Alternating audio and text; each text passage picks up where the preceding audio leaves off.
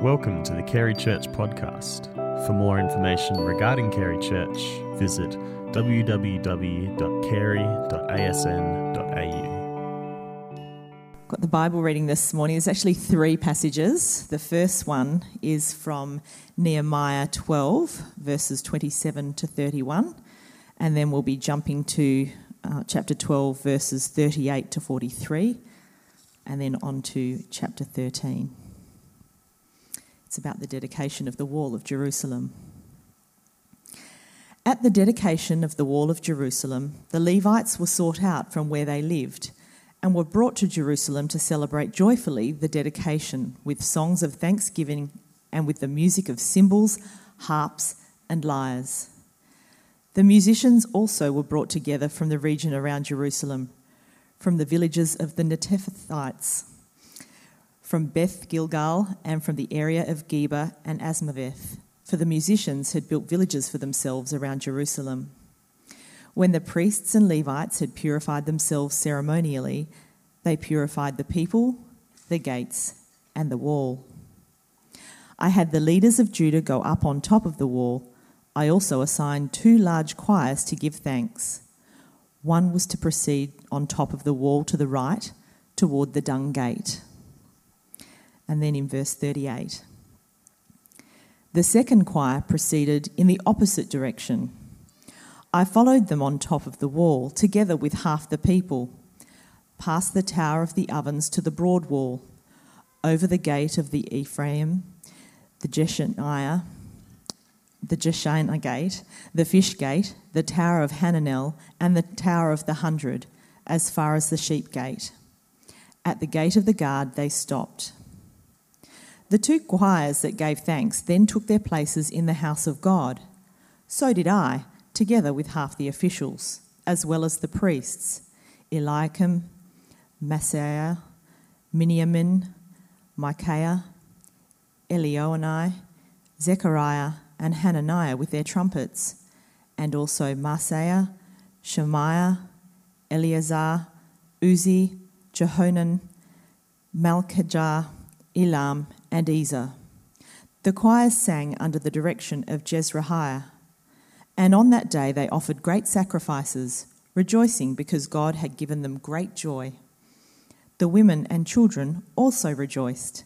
The sound of, of rejoicing in Jerusalem could be heard far away. And now on to Nehemiah chapter 13 from verse 6. But while all this was going on, I was not in Jerusalem. For in the thirty second year of Artaxerxes, king of Babylon, I had returned to the king. Some time later, I asked his permission and came back to Jerusalem. Here I learned about the evil thing Eliashib had done in providing Tobiah a room in the courts of the house of God. I was greatly displeased and threw all Tobiah's household goods out of the room.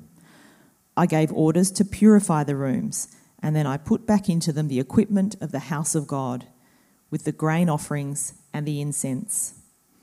I also learned that the portions assigned to the Levites had not been given to them, and that all the Levites and musicians responsible for the service had gone back to their own fields. So I rebuked the, the officials and asked them, Why is the house of God neglected? Then I called them together and stationed them at their posts.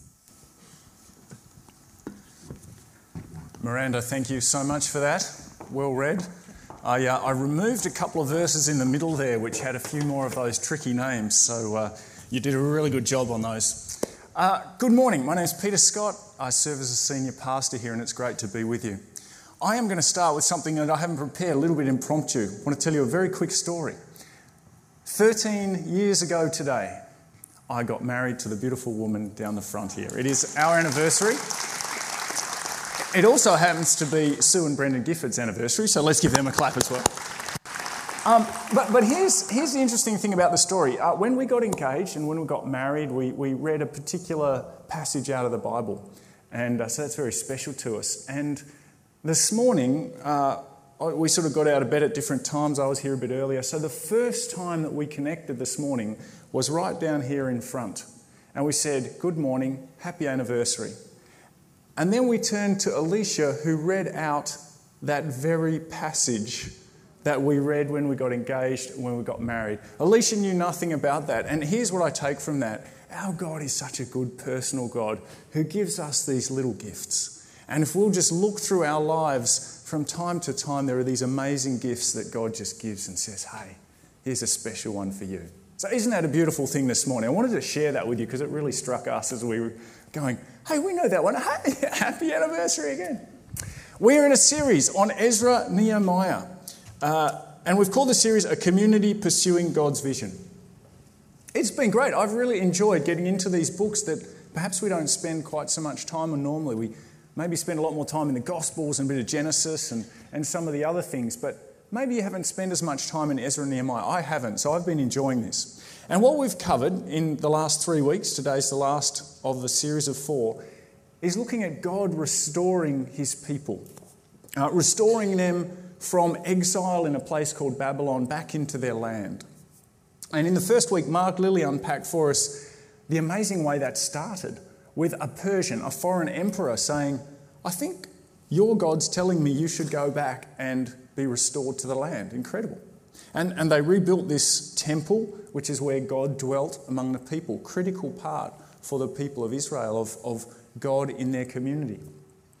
In the second week, uh, Dave Kilpatrick helpfully clarified that the episode of expulsion of foreign wives does not mean that your pastor and his wife uh, need to separate. Uh, she is now fully naturalised Australian, got citizenship and everything, just add that. Um, love you, honey. Uh, it, but, but it actually was meant for those people to say, I want you to focus on me as your God and not on foreign gods, which in that time often came along with some of those intermarriages. Last week, Aaron Chidsey did a great job of explaining to us the wall. We talked about rebuilding this wall and what it represented the power and strength of the people of Israel, a restoration of a whole community and their identity. It was a really good uh, sermon from Aaron last week. And so, in all of these events, we see this people of Israel pursuing God's vision for them through what God has done in restoring them. And so now we're in the final chapters of the book, and it seems that the restoration is complete. And in Nehemiah chapter 12, Miranda just read for us, we see the celebration and dedication of the wall. Now, some years earlier, they had done the same for the temple. So in Ezra 6, we read that uh, the temple was completed on the third day of the month of Adar in the sixth year of the reign of King Darius. And the people of Israel, the priests, the Levites, and the rest of the exiles celebrated the dedication of the house of God with joy. But that was 80 years ago. 80 years earlier. So in 515 BC, the temple was finished celebrated and dedicated. And now we're in about 535 BC and the wall's been finished, 80 years separating them. And just in case you're a history buff, just a couple of really interesting little data points. Right in the middle of these two events, the temple and the wall being finished and completed, Esther became queen in the Persian court. So if you know the Bible, we've got Ezra and Nehemiah. The next book is the story of Esther. So right in the middle, actually, Esther becomes queen. And at exactly the same time, again, if you're a history person, the Persian Empire was fighting the Battle of Thermopylae. They were trying to invade Greece through this pass against 300 Spartans. So I just found those little bits of history really interesting that this is all happening at this time. Back to our reading today. So, what insight do we get from this ceremony? We read about this great ceremony of celebrating around the wall. Well, let's talk about some of the insights. First of all, what were they celebrating? Uh, the obvious answer is the wall, the, this physical completion of a wall.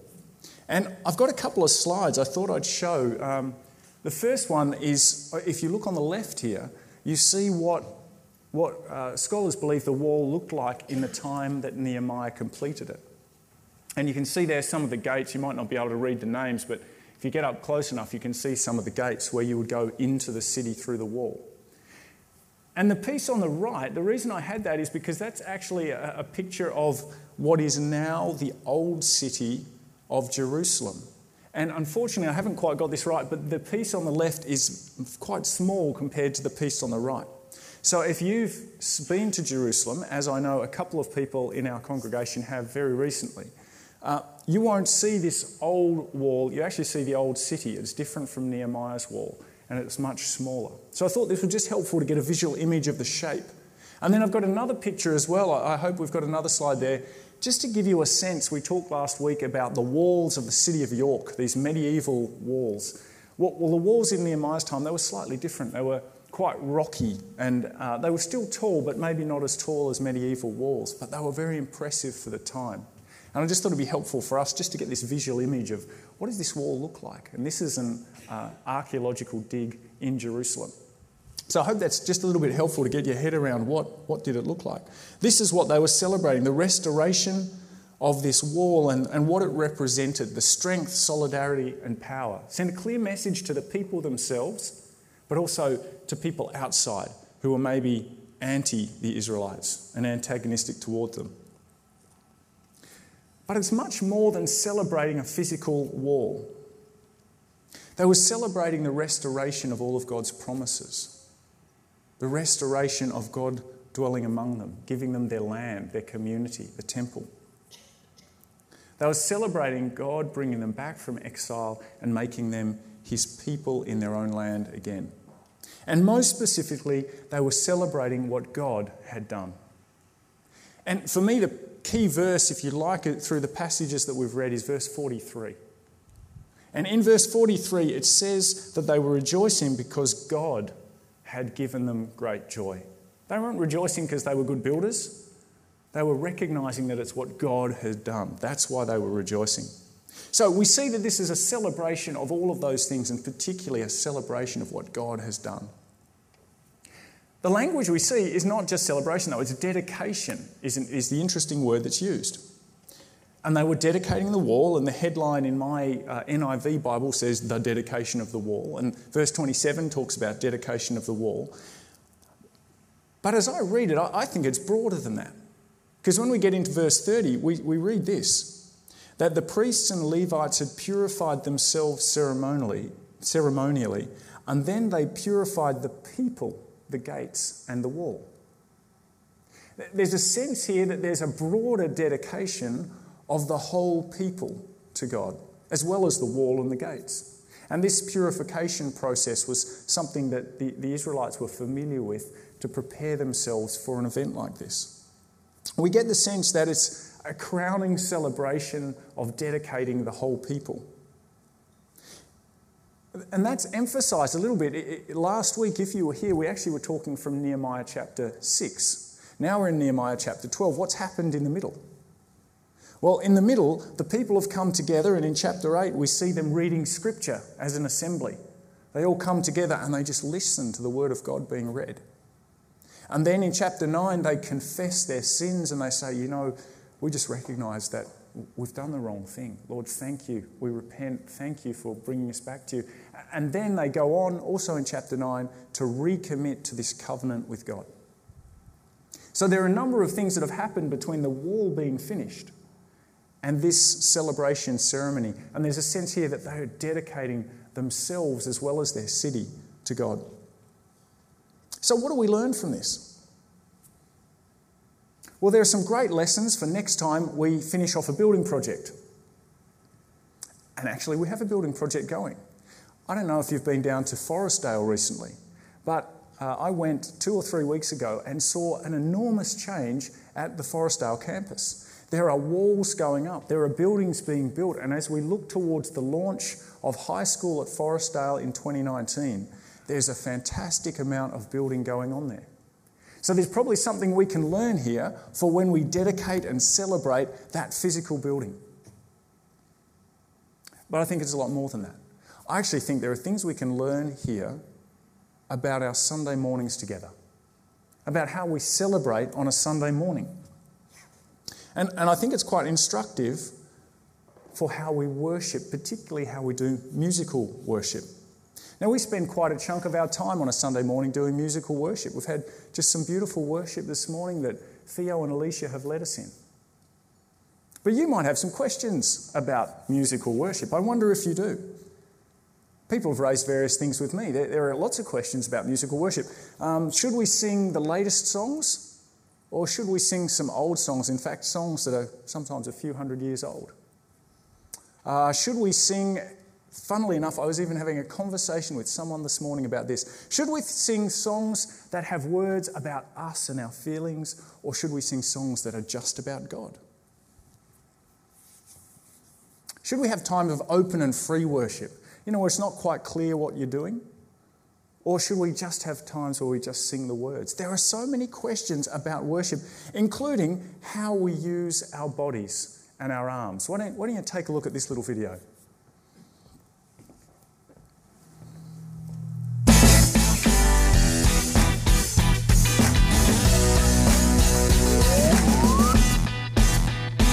And I know that each church has its own worship style, you know, which is cool. Some people are more expressive in worship, some people more subtle, and it's all good. Um, I go to a church that's pretty expressive in worship. It's um, it's a hand raising church. That's what it is, right? That's what you know. Anybody here go to a hand raising church? Am I here? Sweet. Who here does not go to a hand raising church?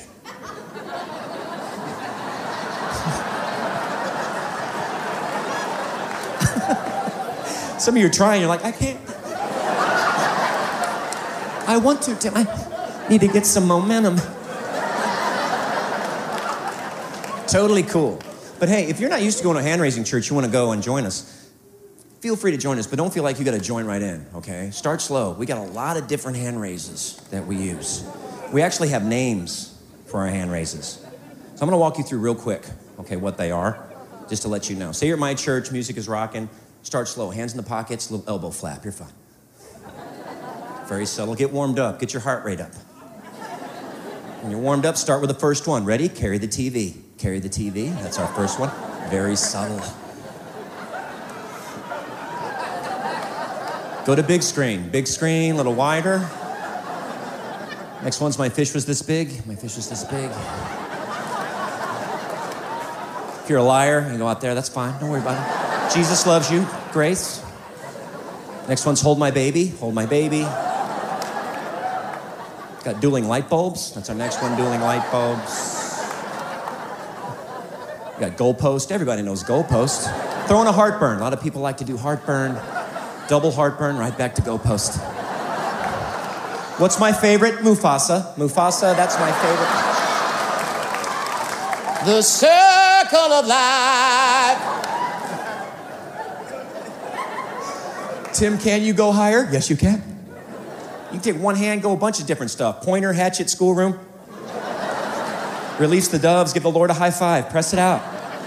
A lot of women like to wash the window, wash the window.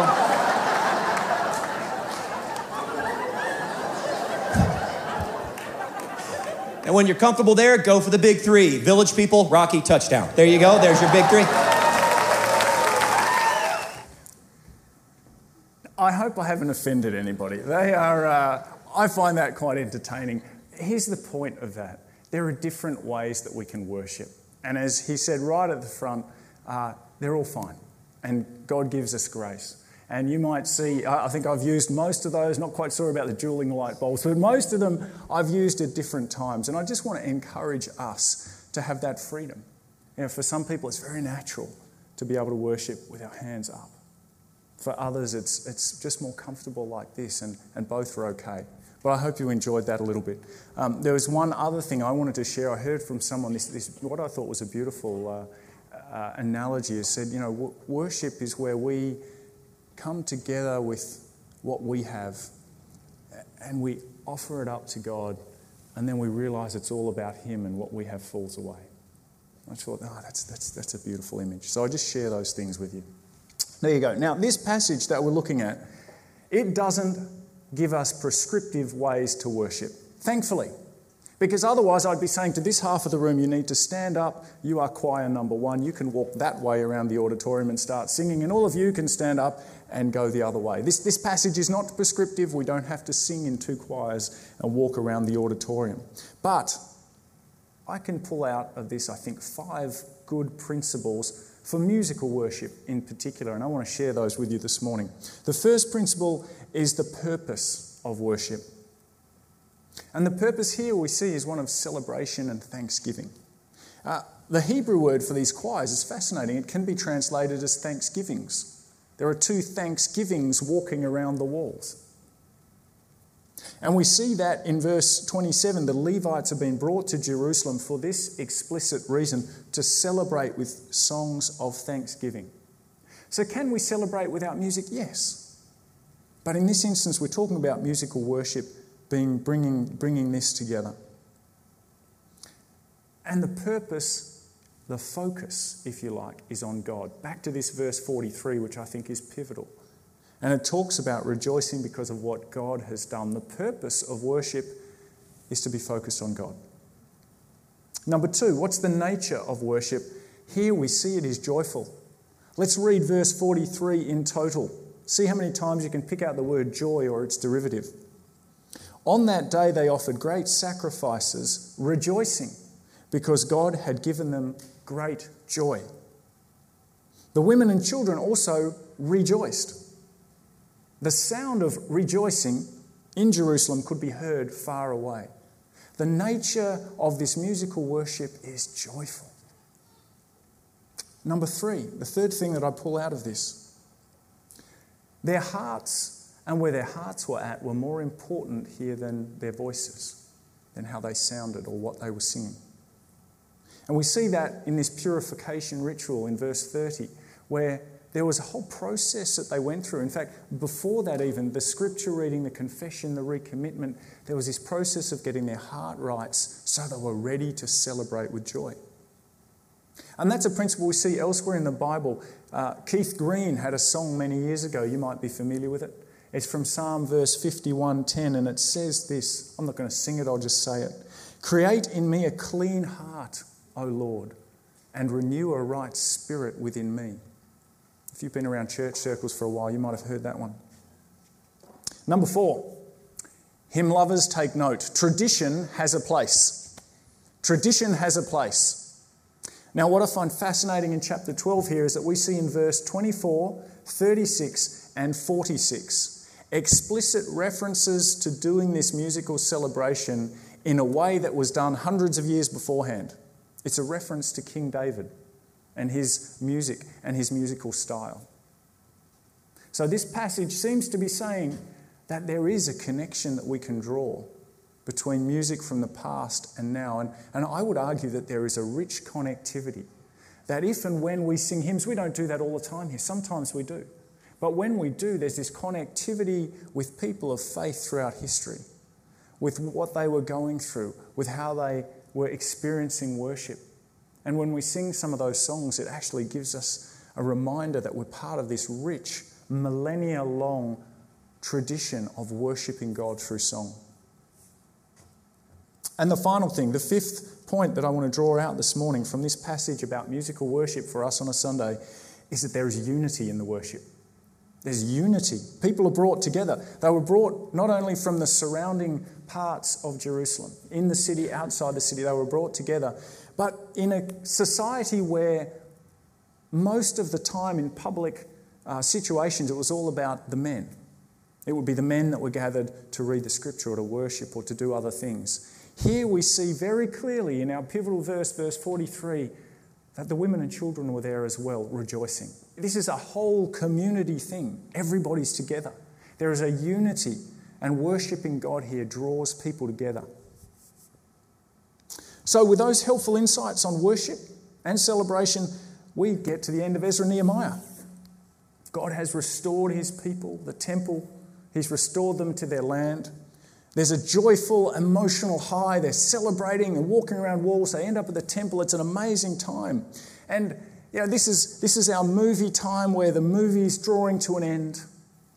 Nehemiah is standing there on the wall. I haven't got a step, but you know, it's probably one foot up. He's have his hands on his hips like this. The sun is setting in the background. The harps, the cymbals, the lyres are coming up. The two choirs are singing. It's beautiful. The sun's going down. And you just know that this people is going to live happily ever after in a completely blessed state. Strangely, though, that's not how this ends. That was chapter 12. And as Miranda read a little bit for us, Nehemiah has a chapter 13. And, and here's what we find in Nehemiah 13 Nehemiah, maybe he did have that moment, but then he goes back to, uh, to Persia and to Babylon and he's serving the emperor. Uh, and, you know, fantastic. Thanks so much for letting me go. It was a great success. Everything's been done. It was awesome. And then the Bible says a little while later, Nehemiah came back. You can sort of imagine him saying, Would you mind if I just pop back? I want to see how they're all going in that land happily ever after. It's just, it's going to be an awesome visit. And he comes back, and here's what we find in verse 13, in chapter 13. The temple is being violated and neglected. The Sabbath is being broken. People are starting to marry foreign wives again. The priestly office is being violated. And there's this litany of concerns that causes Nehemiah to go, Well, hang on. These are the reasons why, and, and this is a quote from him God brought all this calamity onto us and our city. He's saying, Have we learned nothing? All the things that are going on now so soon after that celebration, that's why we got sent into exile in the first place. And that's where it ends.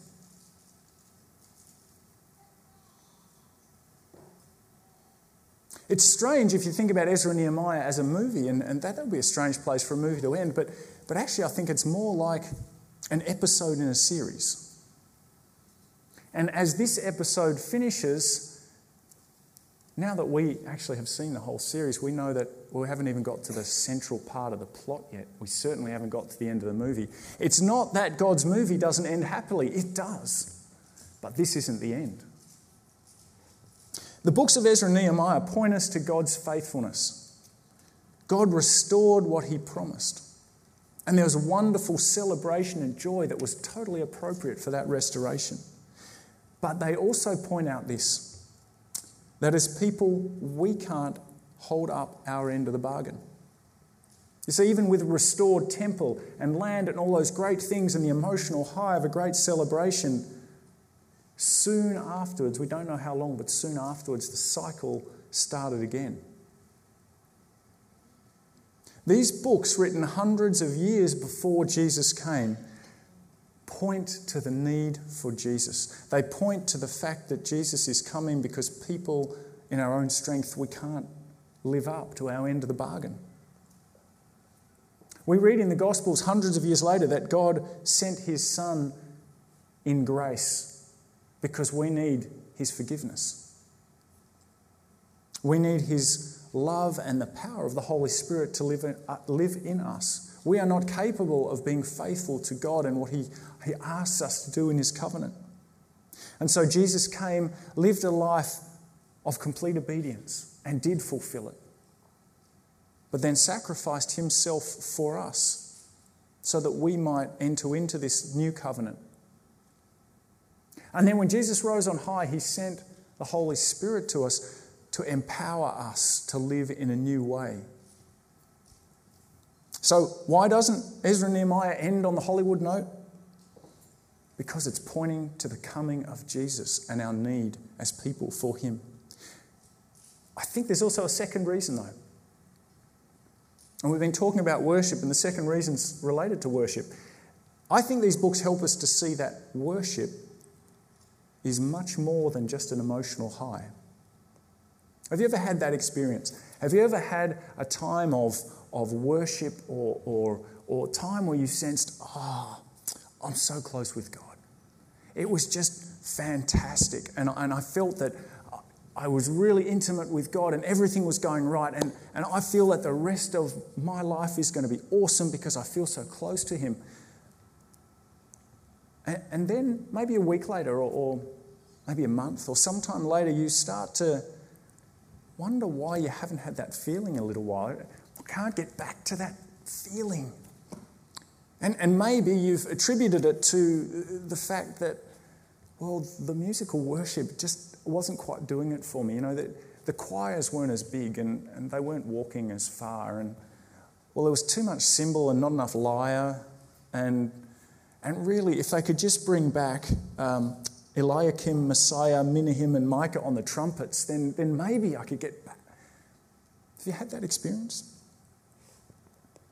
I think part of the reason Ezra and Nehemiah doesn't end on a high is because it's reminding us that worship is far more about our attitude and what we are bringing in our hearts than the emotional experience. Paul in Romans chapter 12, and I think I've got this verse here on the slide for you. Here's what Paul says about worship. He says, I urge you, brothers and sisters, in view of God's mercy, God's mercy in sending his son because he recognized we couldn't keep up our part of the covenantal bargain. In view of God's mercy, offer your bodies as living sacrifices, holy and pleasing to God. This is your true and proper worship. Paul's saying here that our true and proper worship is offering our bodies as living sacrifices. Now, well, what does that mean? I think it means that every moment of life is an opportunity to worship. I recently heard this uh, podcast speaker talking about a church that, uh, that he had been to, and, and on the entranceway door to the church, there was a sign, and the sign said, Beware, you are now entering a place of worship. I thought, okay, as you're listening, you think, okay, that's kind of okay, but, but beware, that's a bit strange. But he went on to say, actually, the sign was on the inside. And so it's as you are leaving the church, you read this sign. The idea that when we leave here this morning, we're entering a place of worship. Every moment of the day, we can be living sacrifices. But let's look at that phrase as well a living sacrifice. Uh, well, what does that mean? Uh, let's think about parts of our body, our, our eyes. What does it mean to have our eyes as a living sacrifice?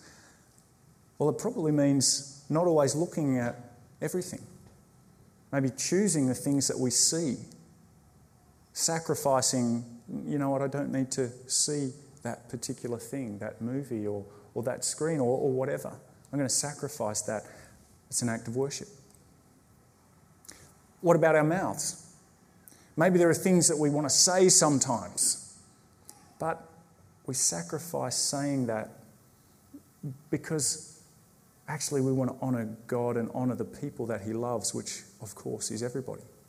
We're going to choose what we say with our mouths. With our hands, what we do. Maybe you're a, a mechanic. The way you do your job can be an act of worship. Maybe you look after small children. The way you do that can be an act of worship. And we could go on with lots of different parts of our body. Communal worship is really important.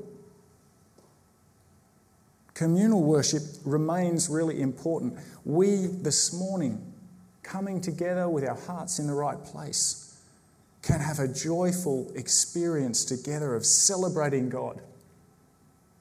And I think part of that joyful communal worship time together is not only celebrating, but it's dedicating ourselves to the rest of the week of worship. So we need to be careful of this idea of chasing an emotional high. And, and I just want to read you one other thing on this. Uh, a guy called Oswald Chambers wrote a daily devotional, devotional called My Utmost for His Highest. And here's what he says about this sense of looking for emotional highs. I think it's really powerful, so, so bear with me as I read it. He says one of the worst traps a Christian worker can fall into is to become obsessed with their own exceptional, exceptional moments of inspiration. When the Spirit of God gives you a time of inspiration and insight, you tend to say, Now I've experienced this moment, I will always be like this for God. There's that high we talked about, that sense of, oh, this is awesome, I'm in a great place, I'm with God. But Oswald says, No, you will not. And God will make sure of that. He says those times are entirely the gift of God. You can't give them to yourself when you choose. Now, when I read this, that really struck me this idea that ah, it's not about me choosing when I get those emotional highs. If they come, that is a great gift from God. That was really helpful. And he goes on to say if you say you'll only be at your best for God, as during those exceptional times, you actually become an intolerable burden on him. That's strong language. I'm still thinking about whether I really agree with that, but this is his opinion. You become intolerable burden on God. If you make a God out of your best moments, you'll find that God will fade out of your life until you're obedient in the work he has placed closest to you and until you have learned not to be obsessed with those exceptional moments He has given you. And that helps me understand this idea of why did I sort of feel dry and I couldn't get back there Maybe it's because I'm chasing the high rather than God. God must always be at the center of our worship, together here and when we are out living our lives as living sacrifices. And as we've seen from Ezra and Nehemiah, when we come to time of worship together, we should approach it with great joy and celebration. But it's more than that highlight, it's about this daily commitment to walking as living sacrifices. So, we come to the end of our time in Ezra and Nehemiah together. I'll just quickly recap. We've looked this morning at this great celebration the restoration that God gave to his people as they were pursuing his vision to be a community together again, and he restored them. And we've talked about how the wall was built, they committed themselves, and now they are celebrating with great joy and thanksgiving. We've looked at some of the learnings from musical worship this morning, those five points. And we've spent time understanding why Ezra and Nehemiah doesn't end on a Hollywood high movie note, because it's pointing us to Jesus and helping us see this idea of ongoing living sacrifice worship.